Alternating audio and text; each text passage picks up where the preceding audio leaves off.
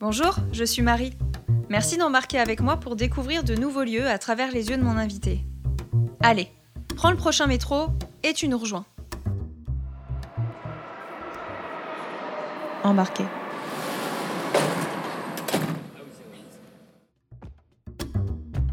Guillaume, épisode 3. On arrive, dans On le arrive troisième complètement lieu. dans le troisième lieu. Est-ce que tu peux nous dire quel est ce lieu? Et pourquoi tu l'as choisi C'est plusieurs lieux. En Ouais. fait, c'est les marchés parisiens. J'aime beaucoup les marchés parisiens. Déjà parce que j'y passe beaucoup de temps pour euh, embêter les gens. Parce que ma passion, ça reste quand même avant tout d'embêter les gens et de leur poser des questions complètement impromptues alors qu'ils sont en train euh, d'acheter du poisson et, et des courgettes. Et j'aime bien l'ambiance en fait. Bon, déjà, il y, y a un melting pot de plein de classes sociales, de plein d'origines différentes, donc ça brasse énormément de, de gens. Ça, c'est assez chouette. Et j'aime même bien l'ambiance des, des commerçants. Ça gueule, ça rigole, euh, ça en fait trop, euh, ça exagère. C'est la bonne franquette. C'est ça, c'est la bonne franquette. D'ailleurs, les politiques s'y trompent pas parce qu'ils vont souvent tracter, euh, enfin distribuer des, des tracts sur les marchés. Parce que, bah voilà, c'est le vrai contact avec la, avec la population, comme ils l'ont jamais dans la vraie vie de tous les jours. Pendant les campagnes comment- électorales, ils vont serrer des mains, Ouais, ils vont ça. souvent sur les marchés. Moi, ça m'arrange bah, pour les micro-trottoirs, évidemment, parce qu'il y a beaucoup de gens. Et en plus, ce qui est compliqué pour moi quand je fais vraiment des micro-trottoirs dans la rue, c'est que les gens, bah, ils se déplacent, ils vont d'un point A à un point B. Alors que sur le marché, ils sont là, euh, bah, ils regardent, dernier arrivage de fraises, ou ce qui se passe à la charcuterie. Ça, donc ils piétinent, ils sont là, et, ils glandouillent. T'as le mari qui attend sa femme et inversement. Donc euh, voilà, ça me laisse des, moi, des, des petits champs d'opérations sympatoches. Et même, c'est un endroit où les gens se rencontrent pour discuter. Donc ça m'arrive aussi de passer à côté de, de certaines personnes, de les entendre discuter, et puis dire, bah, je, je vous interromps deux minutes, moi j'ai un autre sujet à vous proposer. Ah oui, carrément, tu les Ouais. coupes dans leur conversation. Ouais, j'aime bien faire ça. Ouais, ouais. Puis on sent tout de suite le plus grande gueule ou la plus grande gueule de la bande. euh, Donc c'est assez, c'est assez chouette. Mais c'est très vivant, quoi. J'aime bien. j'a- J'adore les marchés. Souvent, les gens qui me disent, mais où tu trouves tous ces gens qui disent des choses dans tes chroniques? Bah, je leur conseille toujours d'aller sur un marché et de discuter avec 10 personnes qui connaissent pas. Et ils vont voir euh, rapidement euh, comment je fais pour trouver ces gens-là. Ils sont, parce qu'ils existent, en fait, ces gens-là, ils sont partout. En fait, on a une vision un peu déformée parce qu'on a l'habitude de traîner avec le même type de personnes.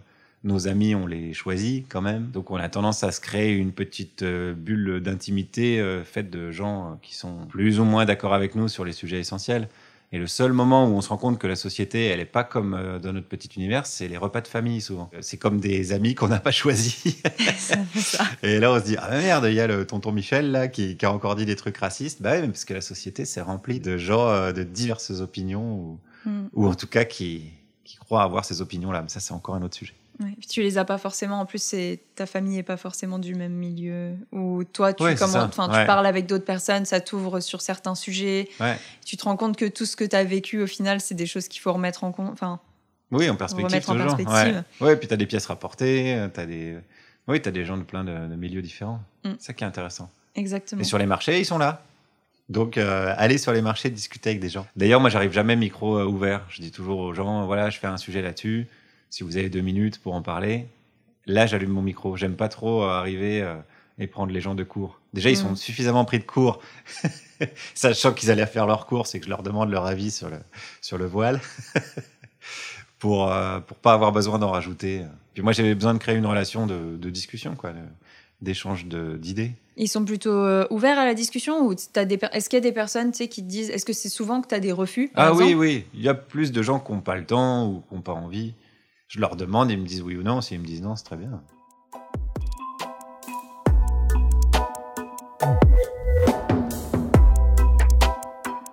Comment ça se passe? Est-ce que tu fais parce qu'il y a des sujets où c'est le jour même, je suppose? Ouais, souvent, je fais le matin pour l'après-midi. Ouais. D'accord. Donc toi, tu fais tout? ou- Ouais. Oui, oui, je fais tout. J'enregistre, je choisis mes questions. J'écris le texte. Je suis assez solitaire dans le travail. Souvent, euh, quand je vais à un endroit pour enregistrer des gens, j'écris euh, sur mon téléphone souvent euh, le début de ma chronique. Donc voilà, j'arrive, j'ai déjà le début, je dérush en même temps.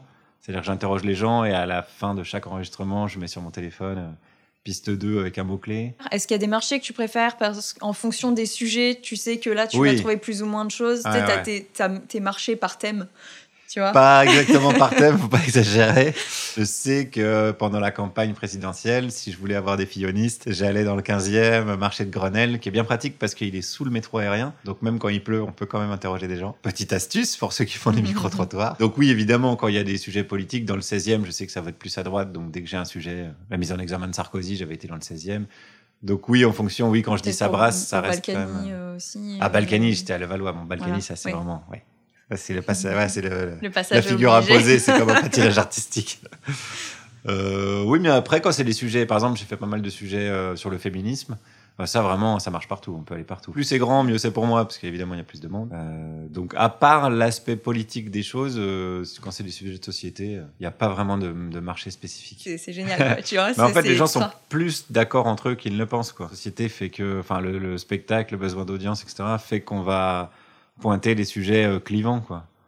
Mais l'immense majorité des gens, ils veulent la même chose, quoi. Être Mm. heureux, euh, être tranquille avec Alors, leurs amis, leur français famille. ou est-ce que euh, c'est mondial ça Non, c'est mondial, c'est universel. Non, mais c'est sûr et certain. Après, oui, il y a des différences culturelles, on n'aime pas les mêmes choses et on n'est pas habitué aux mêmes choses, on n'a pas grandi au même endroit. Mais la base de ce qui fait un être humain, enfin, ça, c'est vraiment, j'y crois, c'est ma conviction. c'est c'est vraiment la même chose, quoi. Ouais, ouais. Ouais, Il y a beaucoup de, de choses, c'est la peur, en fait, qui guide.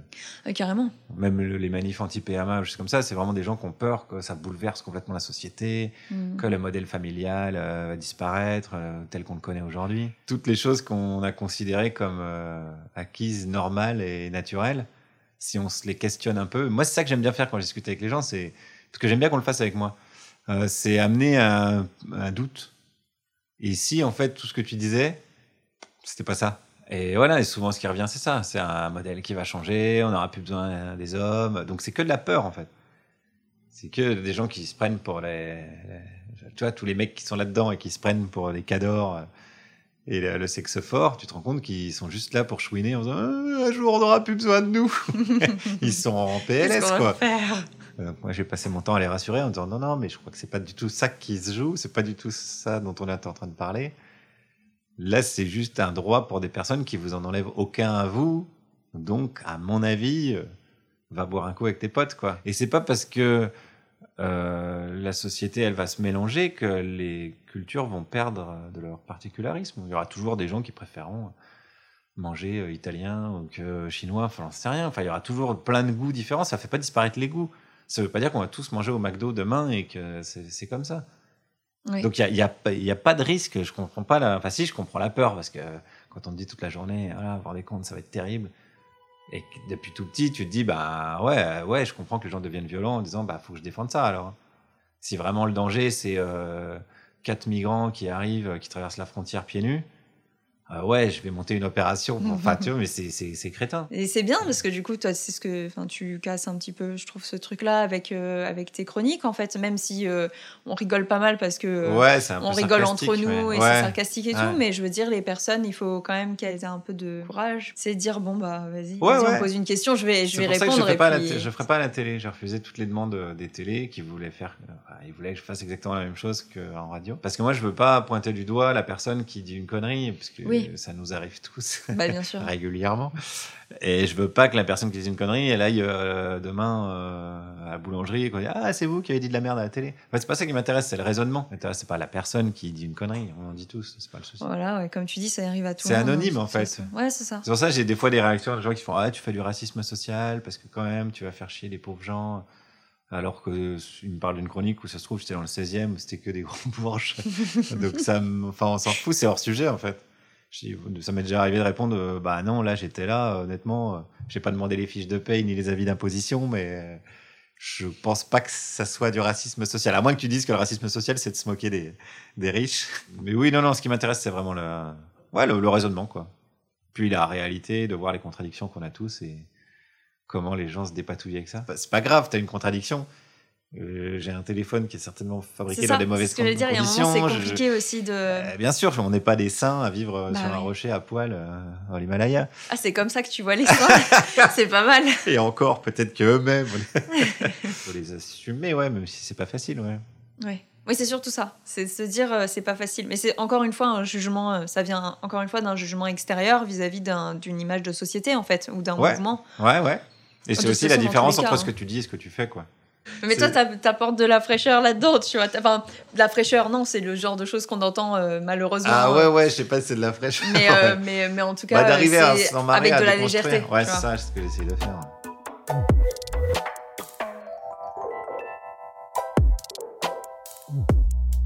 Les comportements racistes et les, les- les propos racistes, etc. Mais les personnes vraiment racistes, c'est-à-dire qui ont théorisé leur racisme, qui croient vraiment à l'inégalité des races et souvent que le blanc est supérieur au noir, hein, on va pas se mentir. Euh, J'en ai rencontré vraiment deux. Un mec qui avait vécu en Afrique du Sud, euh, pendant l'apartheid et qui vraiment m'a défendu que les Noirs, de toute façon, ils étaient bons qu'à faire le ménage. Vraiment, je, je savais que je pouvais discuter deux heures avec lui. Il Ouais. changerait pas d'avis et c'est lui qui m'expliquait la vie. Quoi. Enfin, le mec avait euh, Zemmour, quoi, tu vois. peut-être même pire. Non, peut-être Ah bon pas. Mais le même type de, de personne, tu vois. Et un autre mec pareil. euh, alors, c'était moins construit, mais il m'a juste dit non, non, mais il n'y a rien à faire, c'est comme ça. C'est la nature. euh, Ah oui. mais c'est hyper rare. Mais ça- et Argument, du coup, je argument ultime. C'est comme ça, c'est Ouais. la nature. C'est la nature. Et ça, c'est vraiment l'argument de, de merde qui marche absolument jamais. Quoi, parce que- Est-ce que tu as fait des rencontres euh, assez Ah bah exceptionnelles euh, Edith. Ah oui, J'ai rencontré Edith sur un marché. Edith, c'est mon, c'est mon personnage de, de chronique favori. C'est une esthéticienne qui a une boutique à côté de la maison de la radio et que j'ai croisée pour la première fois sur le marché de Passy, donc juste à côté de sa boutique et de la maison de la radio. Euh, parce qu'elle gueulait contre je sais quel truc, puis je- j'entends une voix qui porte comme ça, je me dis oh intéressant. C'est pour moi. Et euh, je vais l'interroger. Et là, je crois que j'ai un quart d'heure de rush. De, ça, je sais plus quel était mon sujet de base, mais en tout cas, elle part sur tous les sujets possibles et inimaginables. Et au final, c'est c'est une belle rencontre parce que c'est, elle est intéressante, quoi. Dans toute, alors là, c'est les contradictions. C'est même plus des contradictions. hein. Elle peut te dire dans la même phrase, euh, il y a trop d'arabes et euh, et après, euh, j'adore Martin Luther King, quoi. C'est vraiment, elle a voté parti animaliste. euh, Enfin, il y a, y a aucune logique. Mais en même temps, c'est une espèce de condensé de, de bon sens, entre guillemets, populaire français. C'est une, une densité de trucs Ouais. à, la, à la minute, à la seconde. Elle digresse tout le temps. Elle parle, tu l'interroges sur Johnny, euh, deux minutes après, elle te parle, je sais pas, les courgettes. Enfin, c'est. non, mais c'est c'est fou, quoi. Elle me fait bien marrer, quoi. En fait, on se moque. Enfin, tu sais, c'est les personnes euh, sont un peu pris pour. J'aime pas le mot, mais un peu pour des, des bouffons, un peu pour, tu sais, un peu le truc qui va te faire rigoler.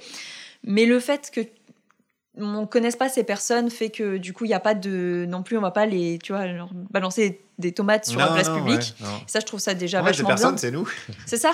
Euh, de- quand je t'entends parler de ça, euh, à te dire, ok, ces personnes-là, elles ont peut-être les trucs le plus, les plus noirs en, en elles, tu vois, des choses sombres, Ouais. mais ça reste quand même des personnes vachement intéressantes Bah et, ouais, euh, ouais.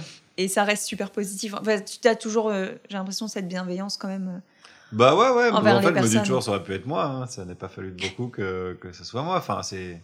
On n'est on n'est pas responsable de là où on est et de- du milieu dans lequel on évolue. Donc, euh, C'est ça. poisonnement, euh, fulgurance et rigolade.